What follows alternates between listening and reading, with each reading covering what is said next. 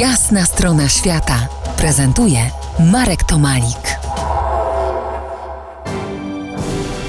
Po jasnej stronie świata Marek Tomalik i Maciej Grzelczyk, archeolog, który odkrył w Tanzanii malowidła naskalne sprzed wielu tysięcy lat.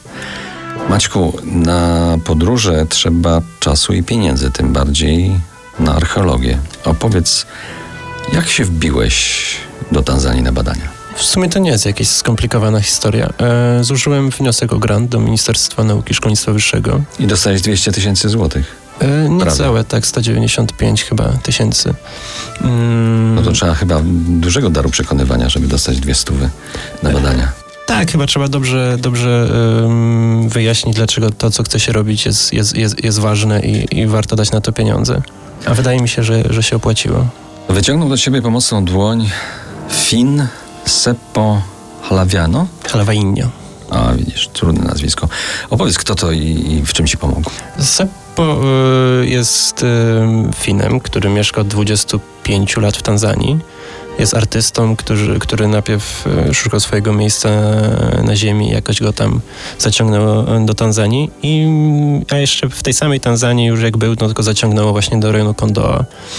I tam zakochał się w sztuce naskalnej i postanowił, że stworzy taką grupę, która będzie miała na celu aktywizację lokalnej społeczności i tłumaczenie im czym jest sztuka naskalna i dlaczego warto ją chronić, a sam też wykonuje na przykład prace, współczesne wyobrażenia o malowidłach naskalnych, na przykład wykonuje na, na, na papierze z liści mm, bananowca i tym się właśnie trudni.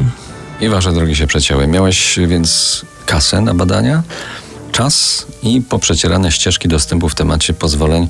A czy miałeś wewnętrzny imperatyw, że odkryjesz coś, czego nikt setki tysięcy lat nie widział. Na początku założenie było takie, aby przygotować dokumentację tych, które już są znane. Bo 60 km od rejonu, w którym ja e, teraz prowadzę badania, czyli Słaga Słaga, znajduje się rejon UNESCO. I rejon UNESCO jest dobrze znany z malowideł i w latach 50. E, prowadziła tam badania Merliki, jedna z najbardziej znanych archeologów wraz ze swoim mężem Luisem.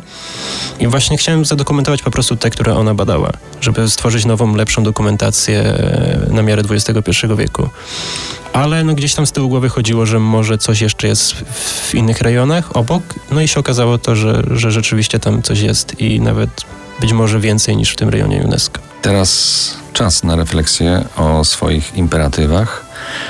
E, pomoże temu muzyka w RMF Classic, a za kilka chwil wracam do rozmowy z młodym Indianą Maćkiem.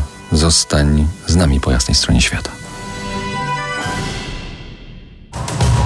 To jest jasna strona świata w RMS Classic.